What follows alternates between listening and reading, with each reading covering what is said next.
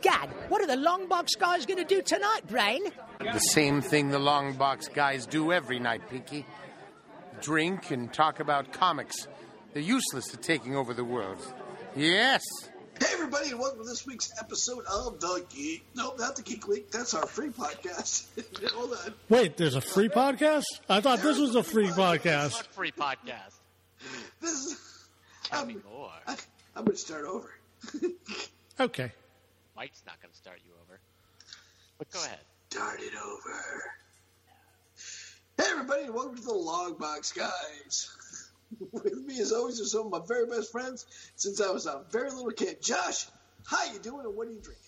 I'm doing pretty good. Feeling pretty good. I'm having a double IPA version of one of my favorite beers, the J- J- J- Julius from Treehouse. It's delicious. Julius, a little orange juice in there, a little, little citrus. What do we got? Oh, it's a lot of citrus, yeah. It's a big I- old juice bomb. I like a lot of citrus. I'll maybe try that one. Mikey, how you doing, what are you drinking? I'm doing excellent. I'm drinking a Diet Dr. Pepper tonight, so I won't be very funny. But you just reminded me of my favorite Sylvester Stallone uh, acting ever. It- Uh, was it? Um, everyone gets one guess, right? sure. All Why right. not? Uh, I'm going to say it was in the movie Oscar. Wait, No, that's my guess. What But the that was a good guess. No, you're, and that was going to be your guess, Josh, too. LT, Yeah. you got a guess. over the top. No, you're all wrong. It's Saturday Night uh, Live. Sylvester Stallone was playing a guy who used to work at the Orange Julius, but it had been since turned into a computer store, and he was still showing up to work there, even though he knew nothing about computers. Nice. Oh, by the way, Dairy Queen bought Orange Julius, and you can still get an Orange Julius. Yes, you can. If you go to, but you got to go to a Dairy Queen. Yeah. I love Orange Queen Julius, down down the street from my house. I, That's yeah, I can never find one. Yeah, I can never find one. Oh, you should go to LT's house. I got. I, I. I would slowly dip my dick into a paper shredder than go to LT's house. You live Unless in the middle of nowhere. through that paper shredder.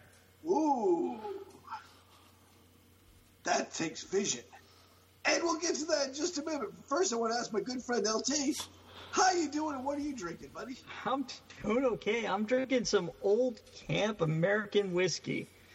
I, I know it's smooth because the bottle tells me. Well, don't drink too much. Yeah, don't drink too much of that, or else you'll get double vision. Speaking of double visions, yeah, I had one all set up, guys. Today we're going to be talking about uh, everyone's favorite, well, maybe not everyone's favorite, but Marvel's favorite robot of the moment, the Vision. Mikey, you want to give us a little bit of background on our good friend, the Vision? I would love to. The Vision was first appeared in Avengers Volume 1, number 57, back in 1968, created by Roy Thomas and John Buscema. He is an android. And in order to get his history correct, you actually have to go back a little further than that to the very first Human Torch, uh, who was created uh, by Phineas T. Horton. His body was stolen and used by Ultron to create the Vision.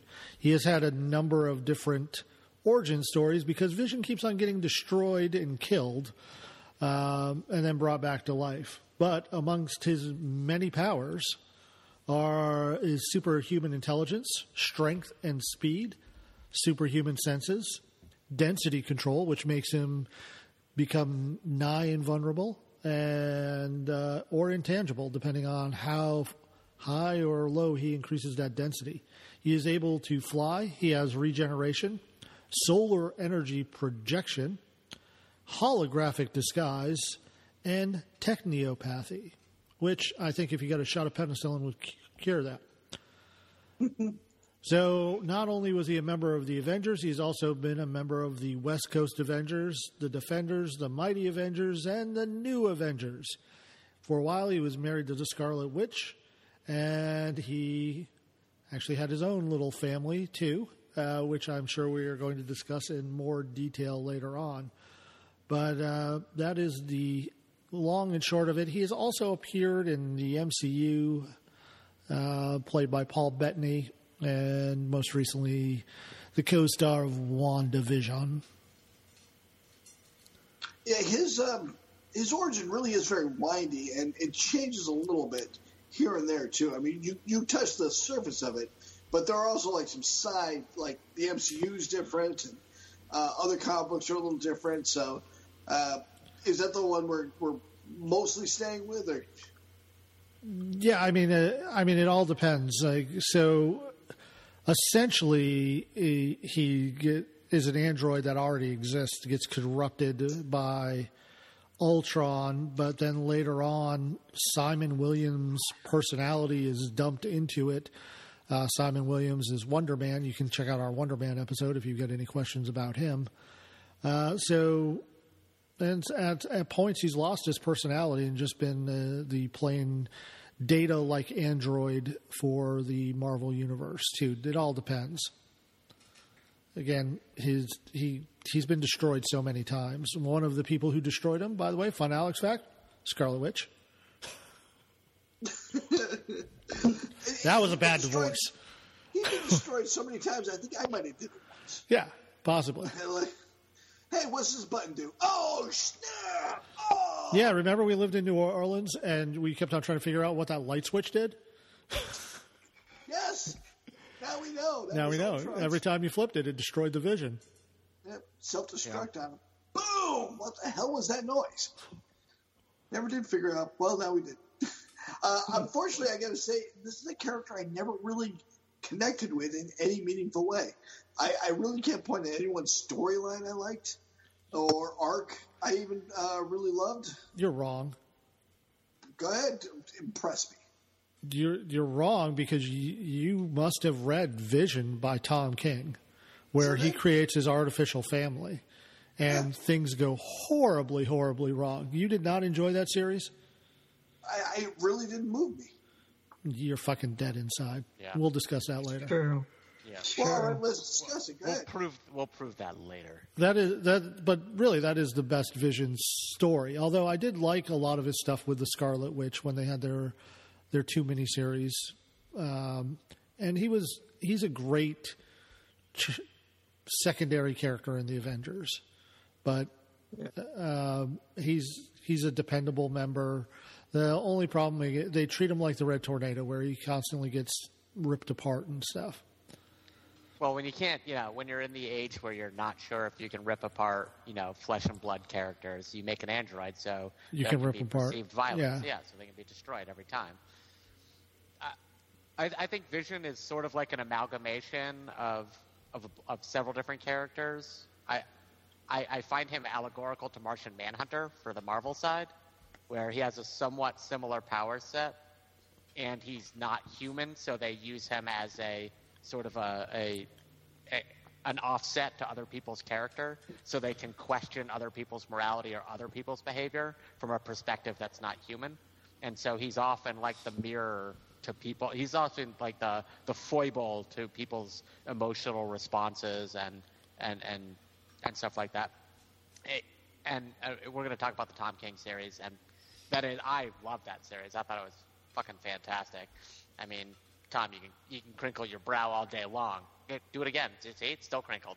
Creep crinkling. It's crinkled. gross. People who can't see it, it's fucking crinkled. It's still crinkled. Stop it! It's You can't stick like uncrinkle it. this.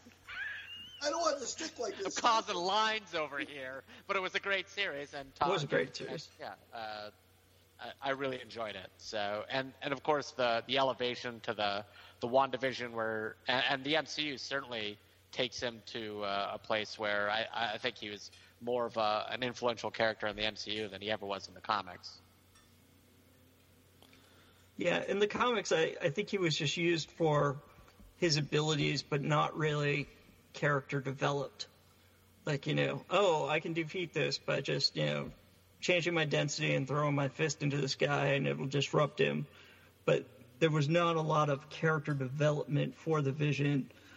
And so there wasn't a chance to bond with him that much. And, you know, you got a little bit of bonding in Scarlet Witch and, and Vision in those two miniseries, but even then, like, you didn't really get too much of, like, the vision. Yeah, It was more- It was a it Scarlet more Witch like- story where he was the co-star of it. Yeah. Yeah. But uh, uh, enlarge more on that for a second.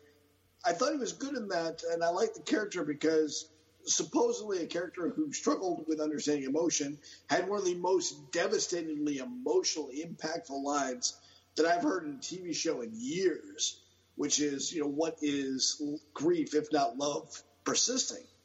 And like a lot of people, like a lot of people had the same opinion. That was a great line. It really sums up grief really well in a way I've never heard before. It's really nice. Yeah. Uh, and having the vision say it was probably even better. And just to interject, I tweeted out short rests are just fourth edition, are just fourth edition. And and I thought that was one of my persisting, and I thought that was one of my greatest tweets, and it got no traction. I was like, "You fucking people are monsters." That was brilliant. I need. I'm I'm gonna piss and moan about that for a year. Yeah, you really thought that would go someplace. I'm I sorry. really thought that was gonna go somewhere. It was perfect. We were at uh, Comic Con, the big show, and we got a, a, a gif of Amy Okuda pretending to give head to Zabu. I know. we made the gif, and it got nowhere. We're like, Nowhere. what the hell? What does it take, world? What do you want from me? How much more can I do? Anyway, carry You on. want it too much, Josh. You flew too close to somebody. Uh, you, you guys keep saying we're going to talk about the Tom King one. You want to just jump into that? All three of you mentioned it. Yeah, I, I don't know what we've already talked about it in depth before on an earlier podcast, but if you haven't read it, it's it's a really good twelve issue series where Vision, spoiler ahead, decides to create his own nuclear family. Ah, I see what you did there. Um, and the problem with it is he creates characters that don't have the moral compass that he does because they're all synthetic and they're still trying to process the appropriate way to be human. And because of how they're not able to deal with the emotions quite well, um, it results in a lot of people died. Accidents Yeah. sometimes get covered up. He wants them to learn how to be human, but he doesn't give them the base code of humanity, is the problem, right? Right. And Yeah. so they start making decisions based on variables that they're just encountering without context. And he does a great job of showing you sort of that binary reaction to how humanity, how people react to human emotion and human thoughts and be like, oh, of course, it's just in my best interest. This is what humans do, and I'm just going to kill this guy and bury him in the backyard because it only makes sense. Um, so yeah, he doesn't really give them the uh, that uh, that basis of decision making, uh, which is actually pretty hilarious. And I like the way, uh, as a, as a software programmer, I'm like, oh yeah, like yeah, that's yeah, absolutely. Those are just like binary decisions. Like this is what you've encountered. This is your decision. This is the decision tree I have to pick from, and this is what I'm going with. This re- reminds me of Penn, uh, Penn of Penn and Teller uh, was debating a theologian on morals and ethics because he's a well-known atheist, and the uh, the the priest says, "Well, what's keeping you from just murdering anybody you want?" And Penn said, "Your belief in God is the only thing keeping you from killing anyone you want. That is horrifying. That is horrifying." And um, but it kind of goes into that. I mean, why don't we kill whoever we want? Why don't we? And I think for most of us, it's just morally reprehensible to do so, and some of us, to great imaginary sky ghosts, will punish us. Yeah. Uh, right. You go to hell, Tom. and just in case you did enjoy the WandaVision series and are thinking maybe Visions is for you, uh, I will warn you, it's totally different than WandaVision, but there are some similarities uh, in the fact that Sparky does exist. That's one of the things that Vision creates, um, along with his son and daughter and wife.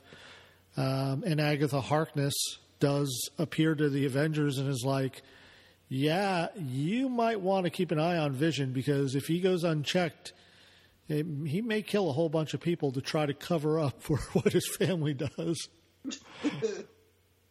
Yeah, I mean, there are definitely some parallels between that and the show, right? I mean, they Right. definitely draw a lot of, especially just the contextual feeling of that show. Just like this is the struggle of a family, of creating and maintaining a family in the face and sort of the affront of everything that's going on around you. Plus, just some of the ideas and themes. Just, I mean, you can definitely tell uh, that that they they pulled uh, definitely pulled some thematic stuff out of that series for WandaVision, even though it's not a direct parallel. But I think both things were very well done Yeah. in their own rights. And I think uh, I, I actually think that the the wife Virginia, right? What was her Yeah. name?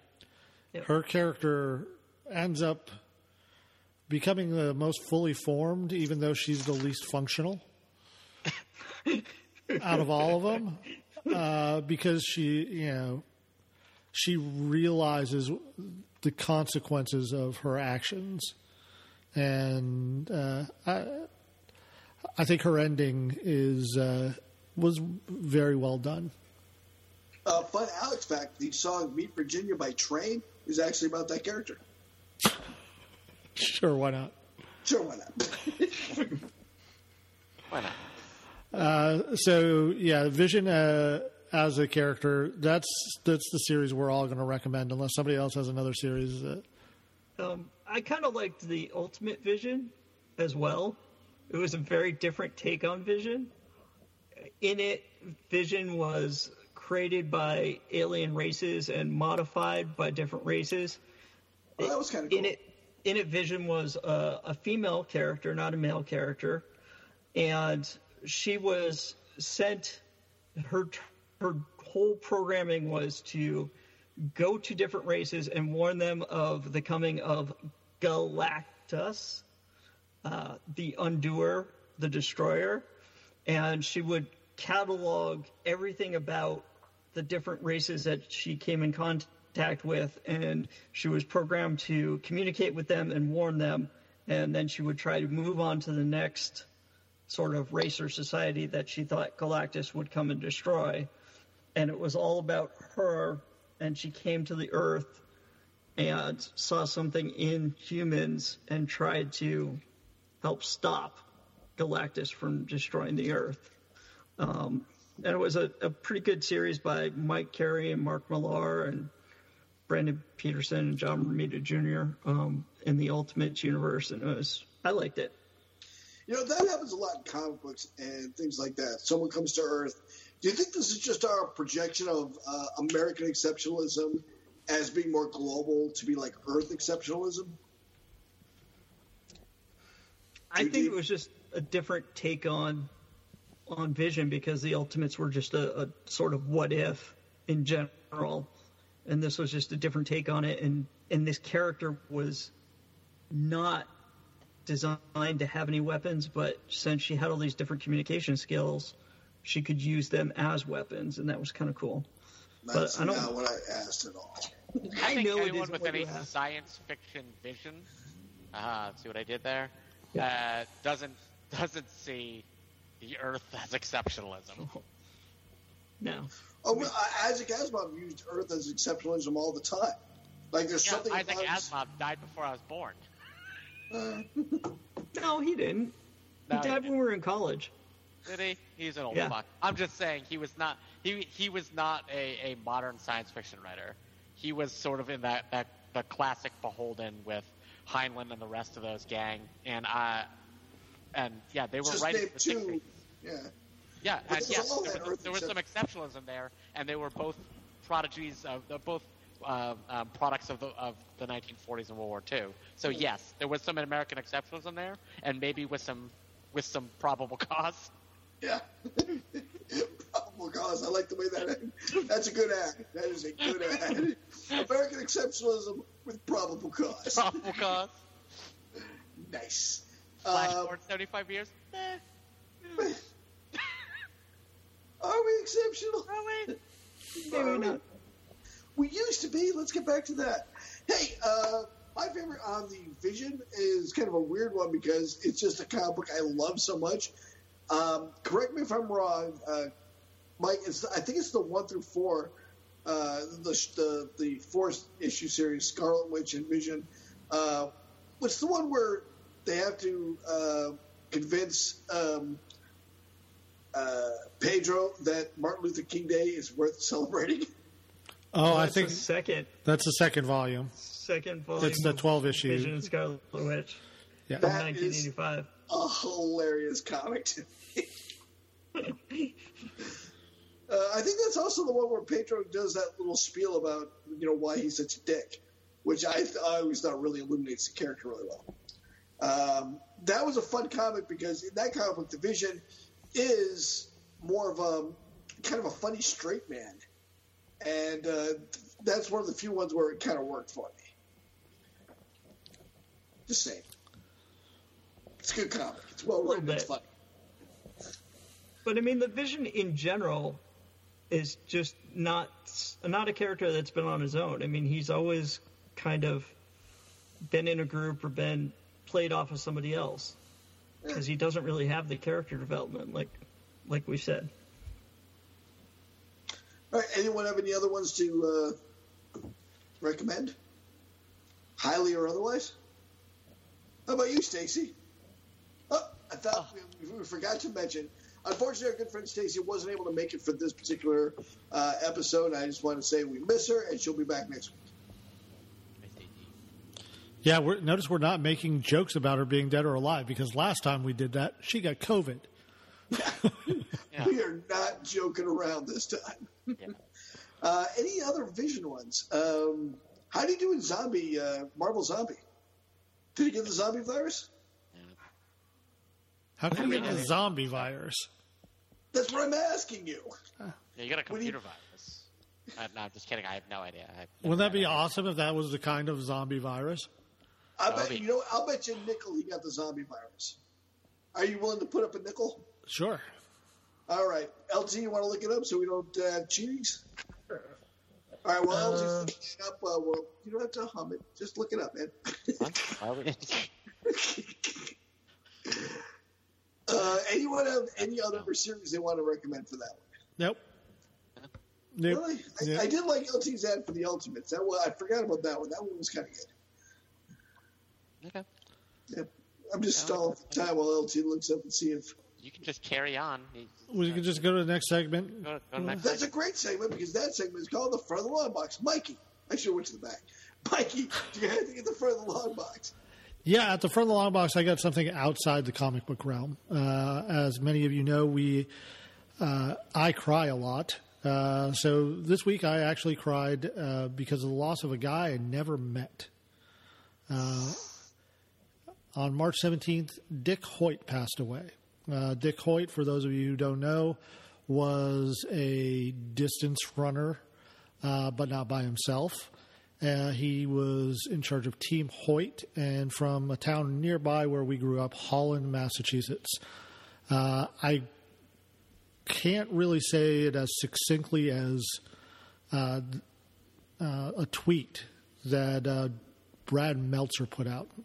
And Brad Meltzer, for those of you who don't know, is a novelist, but he also writes comic books and he writes children's stories that are illustrated. And he did write a uh, children's story uh, for his son um, to uh, have a hero, and Dick Hoyt was the uh, topic of that. Um, I don't.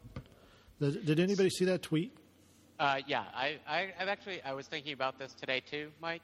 Um, so the book uh, Brad Meltzer wrote was published in 2010.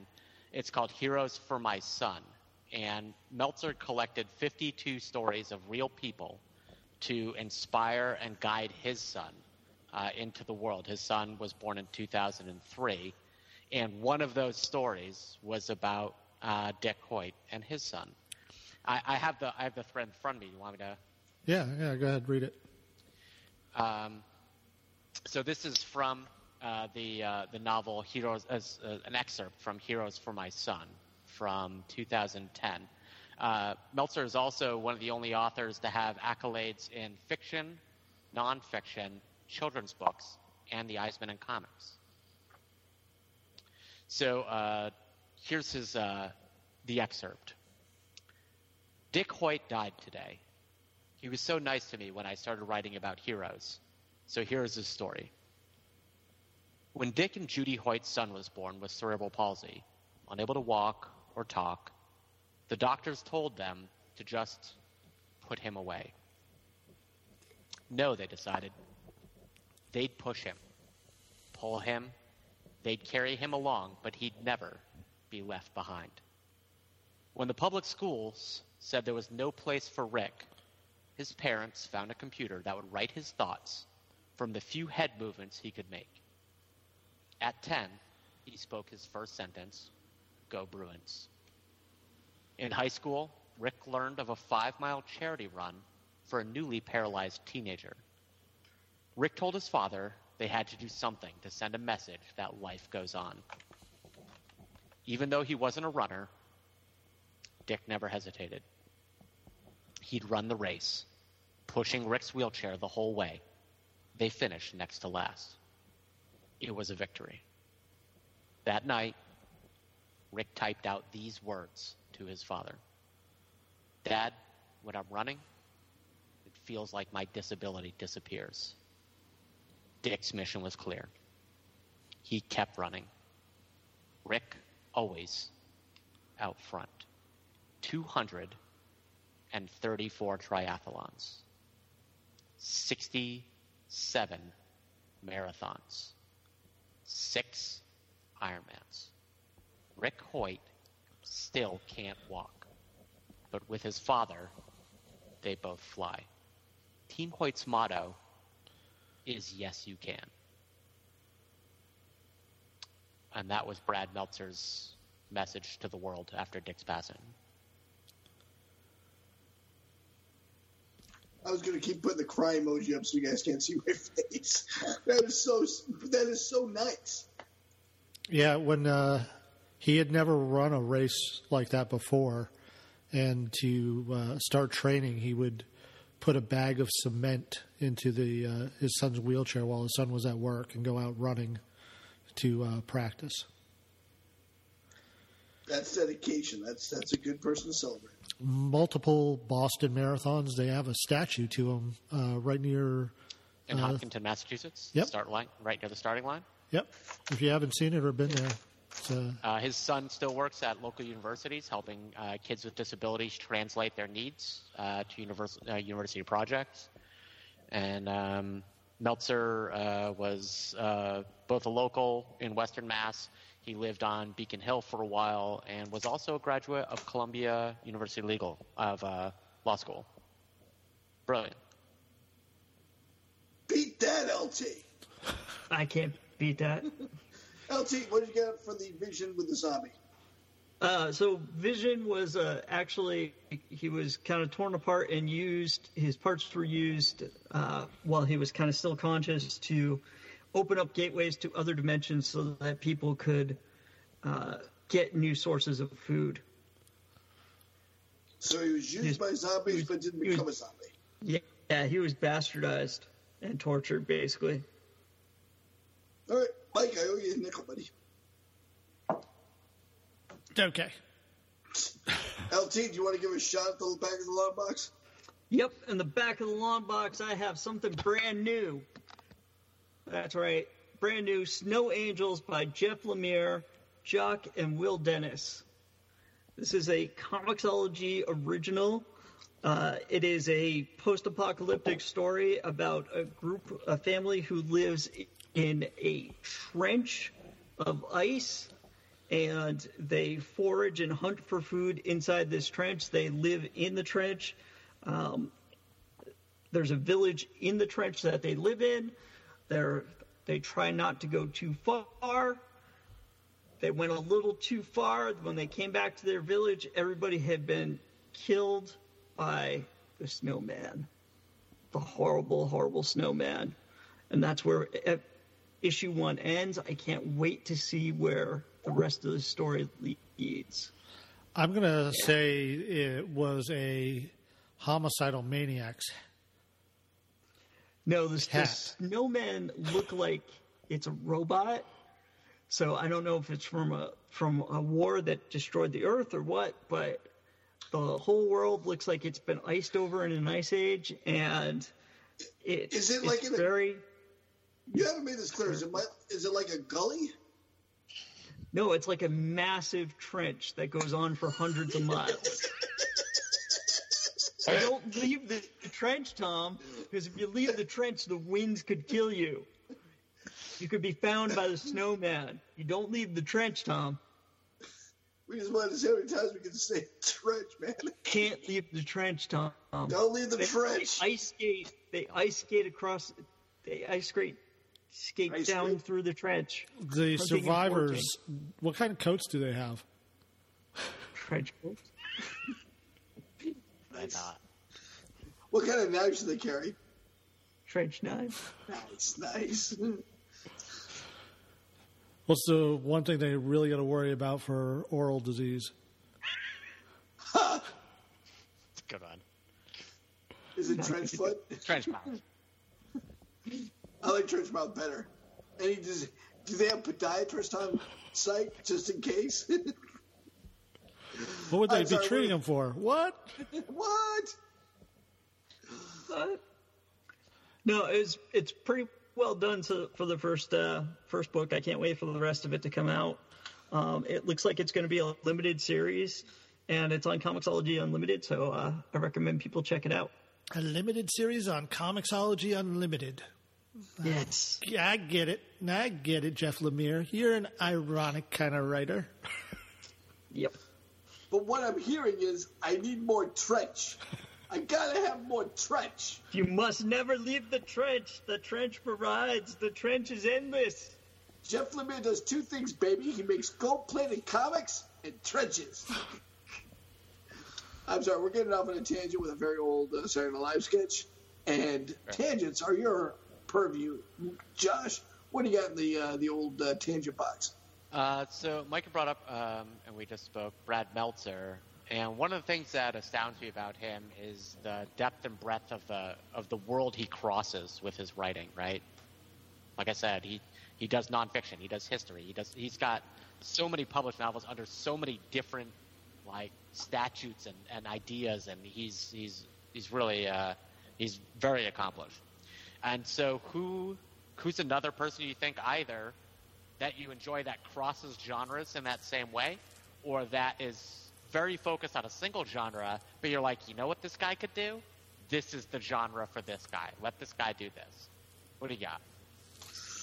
Ooh, that's a good one. That is a good one. Well, I'll go. Uh, uh, so Isaac Asimov, who we mentioned before, was not only a, what? Why are you why are you being like that, Tom? Uh, Sorry, I, I thought you said I thought you said Asimov. and I'm wondering who that fellow might be. he was not only an accomplished biochemist, but he was also a science fiction author. He was also a biblical scholar. Yeah. So he was not only a hard science, but a science fiction author and also a biblical scholar. So he crossed a lot of different genres as well in his writing. And I always found that kind of interesting about him.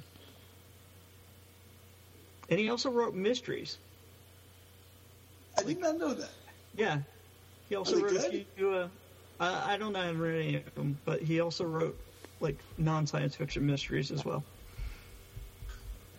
Uh, I, I have two that come up right in the middle of my wheelhouse. Uh, Pliny the Lesser, as a historian, uh, was uh, this is going way back, of course, is ancient Greece. Uh, Pliny the Lesser was also a really good uh, uh, fiction writer. So there's some great fiction stories by Pliny the Lesser. Josh, you might know Pliny the Lesser uh, more for his beer. Isn't there a big Pliny the Lesser? Yeah, beer. There's, yeah. They, yeah, there's a couple of people who uh, pilfered that name for beer. Yeah. Uh, but I also want to mention uh, C.S. Lewis. Uh, I love Narnia, of course. Everyone, I, I think we all love Narnia. Uh, but C.S. Lewis was a um, very devout Christian, as you can easily tell from rereading The Lion, the Witch, and the Wardrobe. And by the way, rereading that as an adult, so different. So It's not pretty in my eyes. Yeah. it's not. As as Not. someone who might be of the Jewish faith, I can see how it wouldn't be. But he really hammers on Muslim faith, like really hammers away. Uh, but I do enjoy his uh, his straight up Christian writing. Uh, if anyone hasn't read the screw uh, Screwtape letters, but LT, I bet you have. Did you read the Screwtape letters? No. Uh, it's a great, great thing, but it's uh, obviously Christian writing.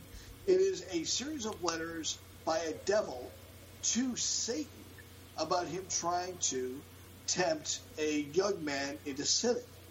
And the lesser devil is talking to his mentor and then also talking to Satan about the best way to get this Christian to stop being Christian and, and to stray from the path. Um, and it, it's real interesting, you know, how the devils interact with each other and the temptations they put in the path. But it's also a great moral story. Uh, and without the, you know, the confusion and the fog of fiction, you see a lot more of what C.S. Lewis is really trying to say. And it's very interesting. So I really recommend that one. If you like C.S. Lewis and you happen to be someone who likes uh, Christian writing. Was he trying to say if we could just convince him there is no God, he would go on a murdering spree? no, no, they didn't do that one. But they, they did keep trying to set him up with women of loose morals.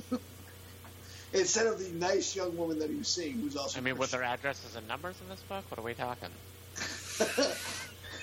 I wish. Just photos of bathroom stalls. Damn it! What, you can't do a road trip? Do a road trip, you lazy prick. Mike, how about you? I got nothing. Really? Okay. you're what you're. I, I think of you as the most well read of us all. You're Uh, wrong. that's probably Josh, actually. Uh, so I've got Max Brooks, so son of Mel Brooks, um, Oh, which a lot of people history don't stuff know. is great. Yeah. Um, Oh, yeah. He wrote World War Z, which is a very popular uh, zombie novel. Uh, but really, when he speaks publicly and what he is tr- is collegiately trained in is uh, is how economics influence uh, global conflict. So he does some fantastic public speaking on how like uh, like economic trends in Central Africa show how warlords react and how that sort of ripples out across global economies. Love I love listening to him speak. He also just has two novels that he both contributed to and edited, uh, which I just got and haven't read yet, and it's um, um, how global conflict can be explained through Star Wars, and how global conflict can be explained through Game of Thrones. I was betting Lord of the Rings on the, on the second one. so uh, I just got both those books. I, ca- I can't wait to read them. They're they're third on my list. I got a couple more books to get through before I get there. But um, I'll just say, uh, if you ever get a chance to see uh, Max Brooks speak in person, he's uh, just a fantastic public speaker with a lot of very interesting ideas on uh, economics, global conflict. Uh, a lot of it relates to the spread of things like pandemics uh, because of motions, you know, global motion, economics, uh, uh, politics between nations and borders.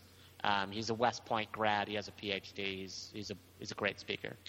Uh, what was that last name again? It's not Max Baer. It's what? Brooks. Brooks. Brooks. He's Mel Brooks' kid. Well, Brooks' Yeah. son. Yeah. Yeah, Max Baer, of course, would be Jethro from the from the Hill, but it was just making sure. Uh, by the way, some of the stuff that he's written about his father as of late is so so. If you want a good cry, read about him taking care of his dad as he ages. It is so good and so touching and just nice. Also, he's been on a couple episodes of Freakonomics. Josh, you must love Freakonomics. You like Freakonomics? I haven't watched it. You ever watch Freakonomics? Oh, listen to it. I, uh, the podcast's better than the TV show. I didn't know it was a podcast, so yeah. It was a podcast first. The podcast is way better. The TV show, The book's good. down in graphics, and the books are terrific. So Baer's been on a couple of the podcasts where it's been. Brooks. I said Bear again, didn't I? Yeah. Yeah. Yep. God damn it. Jethro seems like he's a pimp. So he's also written comic books. Yes. Yeah. What do you write? Uh, G.I. Joe. Uh, he's written, uh, oh, well, let me, he's written the Zombie Survival Guide Yep. and course you'd write Germ. Warfare, a very graphic history. Mm-hmm. I remember that now. Yeah. The Harlem Hellfighters, never heard of, but Oh, that's a terrific one. The Harlem Hellfighters. They were the firefighting team. largely African American 369 Infantry Regiment, nicknamed the Hellfighters by the German soldiers during the First World War. I must be thinking of something else. My apologies. Hell Raiders? Hell something. Got it. Yeah, honestly, I would I would read anything he puts out. He, like he is uh, he does great stuff. Um, yeah, it's like hearing people who know what the hell they're talking about talk. And uh, if you get to hear him speak, like it's it's enth- he's enthralling as a public speaker on the subjects he goes out and talks about. Um, and yeah, just how the subtleties of global economics sort of push conflict in different directions. It's, um, it's very interesting to me. All right. I got. I, I just bought the Harlem Hellfires by Max Brooks. Done. Good recommendation, my friend. Good tangent, my good friend Josh. Mhm. Mhm. Oh wait, I got I got a guy, Cookie Monster. Are you guys following Cookie Monster on Twitter? Yes. I, I haven't been. Is he fun? Yes, his latest tweet was Me no cry because Cookie is finished. Me smile because Cookie happened. That is almost as poignant as what the Vision said. I know. I fucking love the Cookie Monster. You got to follow him on Twitter. Speaking of Twitter, you're doing a great job over on Twitter there, Tom, at the We're, Long Box we're guys. doing our best. We're doing our best over there. Thanks. That's uh, the Long Box guys over on Twitter. Uh, follow us for uh, stuff about AEW, stuff about comic books. Uh, we recently did a retrospective on who is the best Wonder Woman. Easily Lynda Carter. Come on. Easily? Not easily. Gal Gadot's pretty great. Even Lynda Carter says Gal Gadot's great. How can you argue with that? Um, and uh, so please uh, go subscribe to the Long Box guys at Twitter. Is that it? Yeah, Have Yeah. one, it says, yeah. at the Long Box guys. It's us. That's us. We also have a Patreon only podcast We do. How much does that cost? for a mere $1 a month. You a get month, you'd say. Yes, you get a bonus podcast every week. We decide to do a podcast, and all of the money that we get from our Patreon account goes straight to the Elizabeth Peabody Food Bank, which our good friend Tom runs.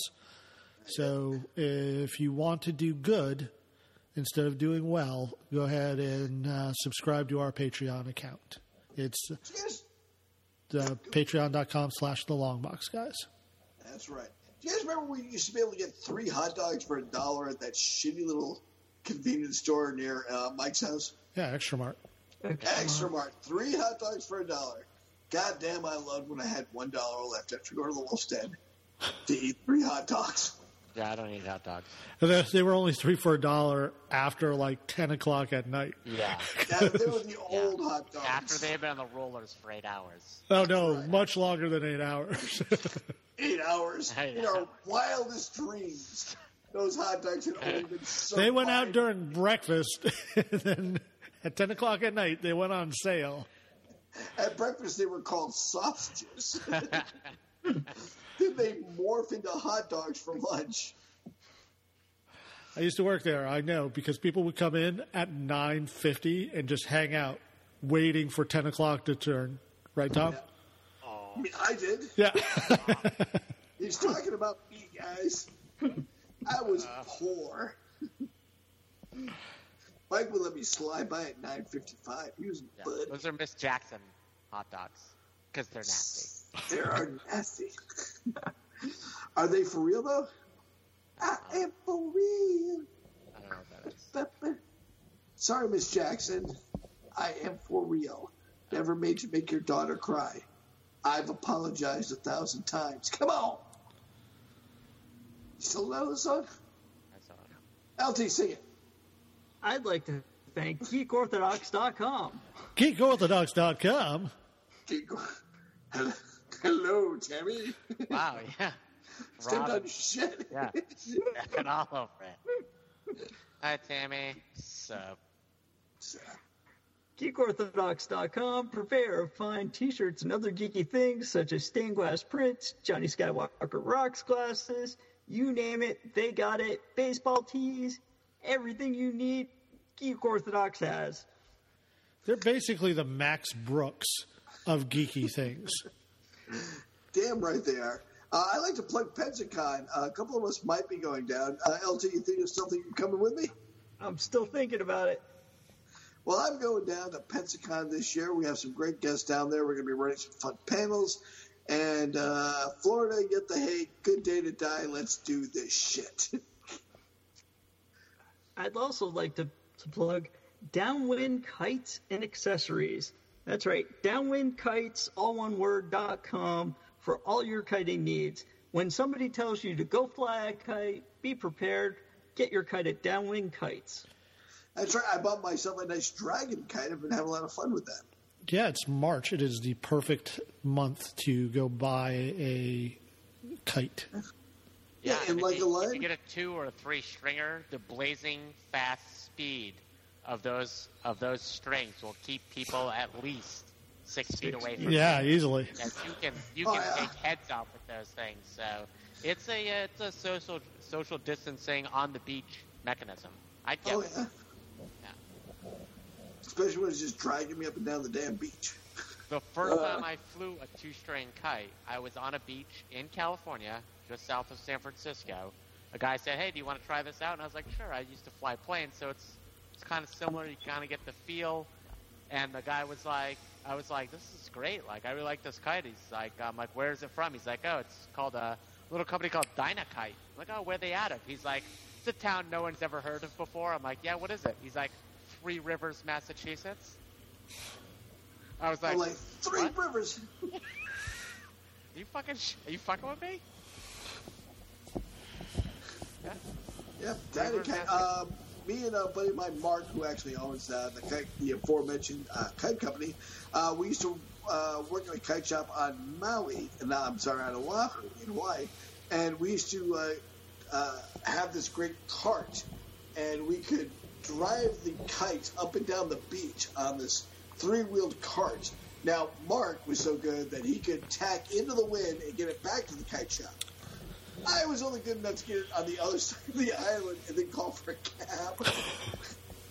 it was awful. I just couldn't get the hang of tacking into the wind. It's really hard. Um, any sailors out there, you guys can probably do it, but it is tough. But I did get the thing going up to 35 miles an hour on the beach one time. and That was awesome. Scary, but awesome. Especially for the other people on the beach. Oh, yeah, 'cause I'm just tearing up a, a Hawaiian Yeah. beach. Like, ah! Move, idiot! So you're not driving the boat in Sea of Thieves. That's what you're telling me. kind of want. See the things they give you little arrows. The little arrows help you. There's They no little help. fucking arrows when you're in a fucking three wheeled murder buggy. Murder buggy. Murder buggy. Murder buggy. Yeah. You know, I'd like to thank Kirby Krackle for providing our geek rock music every week. You can check him out at kirbykracklemusic.com. And of course, we'd always like to thank our buddies over at who's next gaming.com. We're another podcast where you can go to hear about comic books, movies, TV shows, video games, sex robots, whatever it is you're in the mood for. And speaking of other podcasts, we'd be remiss if we didn't mention our good friend Stacy's podcast over on the Retro Gaming Network. Yeah, what's the name of that podcast? No fucking clue. Oh my God, that's what I thought the name of it was. Is the Retro Gaming Network? yeah, it's the Retro Gaming Network. Yeah, it's a that's retro the- game network. yeah. Well, I get that much right, you motherfucker. You had to call me out on that. I was trying to set some of you guys up for some some gold. what do you got doing, Mikey? I got nothing. Retro Gaming Network. Look it up. You'll find some great podcasts. Everything Stacy does is gold. And uh, if you just go to Retro Gaming Network, uh, you'll find a bunch of great podcasts. And if you go to our Instagram, geekyvixen.com or whatever it is, I don't know, Geeky Vixen, right? I think it is Geeky Vix. I think you got it. Give it Yeah. Vixen, yeah. I just follow her on Twitter. So that takes me to Instagram because I don't know how to Instagram. I'm sure I'm old. TikTok. It's a whole new world. of young, young, young, supple people. Supple.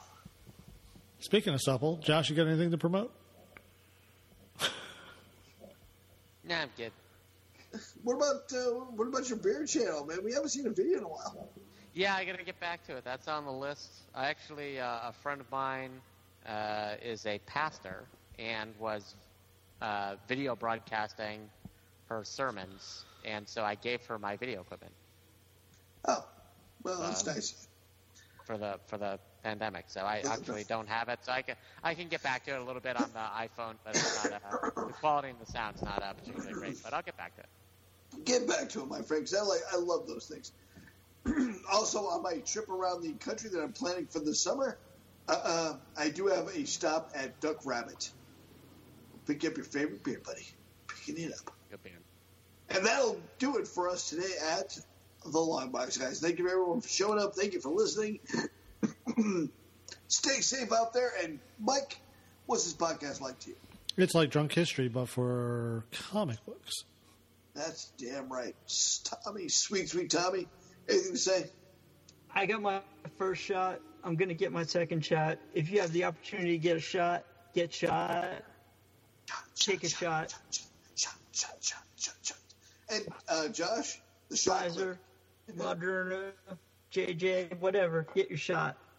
JJ, is that what people? Are, is that what the, the street name of it is? You could have just said, get your Yep. shots with the long box, guys. Yeah. Yeah. Whatever, Mike. You could have. Well, I mean, Good or what? some of us, hopefully all of us will be getting shot soon. Hopefully. Hopefully. Uh, Josh, the the uh, what vaccination site do you want to go to? Do you have Uh, one in I- mind? I think probably the the biggest one near me is um, whatever the Patriots Stadium is. Gillette. Yeah, Gillette. Gillette. That's where I want to go to, just because it's it looks easy to get into and out. Where I went to. It was Oh. it was it was smooth. That's what I like. It's smooth. Yeah. So uh, Gillette Stadium is that your uh, sector, Josh? I hopefully as of April fifth because I am uh, I have one comorbidity, so I'm uh, two weeks earlier than the rest of Massachusetts, but that's about all I get. You could have started smoking, Josh. Yeah, I know. Could have volunteered at my food bank, my friend. Where are you That's in? Ridiculous. By the way, having a perfectly nice uh, uh, uh, running club meeting. Everyone's socially distanced. Everyone's wearing a mask. My wife's social running, uh, my wife's running group, and one guy starts telling people how to cheat and get the COVID vaccine early. Like no one's going to check if you're a smoker. No one's going to check your body weight. Just tell them you have those. And people are like taking notes. And I raise my hand slowly. The guy goes, "Oh, get a question?" I'm like, "Yeah." Uh, I'm just going to say you're an evil fuck and don't fucking cheat the system and wait your turn to get COVID. Is everyone cool with that? And like four people start clapping for me. I'm like, good, good, because I'm going to say that's evil. You're, you're evil and we're going to boo you down, buddy. And my wife is like mad at the moment, but she's cool now. Uh, in his defense, I'll do, at least he's willing to get the shot. Yes. All right. Okay. Like I said, when you get a chance to get your shot, not somebody else's chance, when you get your chance, get the shot. Very good. I agree 100%. I feel a little bad jumping a line, a little bit ahead in line just because I work at a food bank, but uh, I get hugged a lot, so I'm okay now. and don't forget what I always say uh, don't just what you hate, just promote what you love. You'll live longer. Thank you for the long box, guys.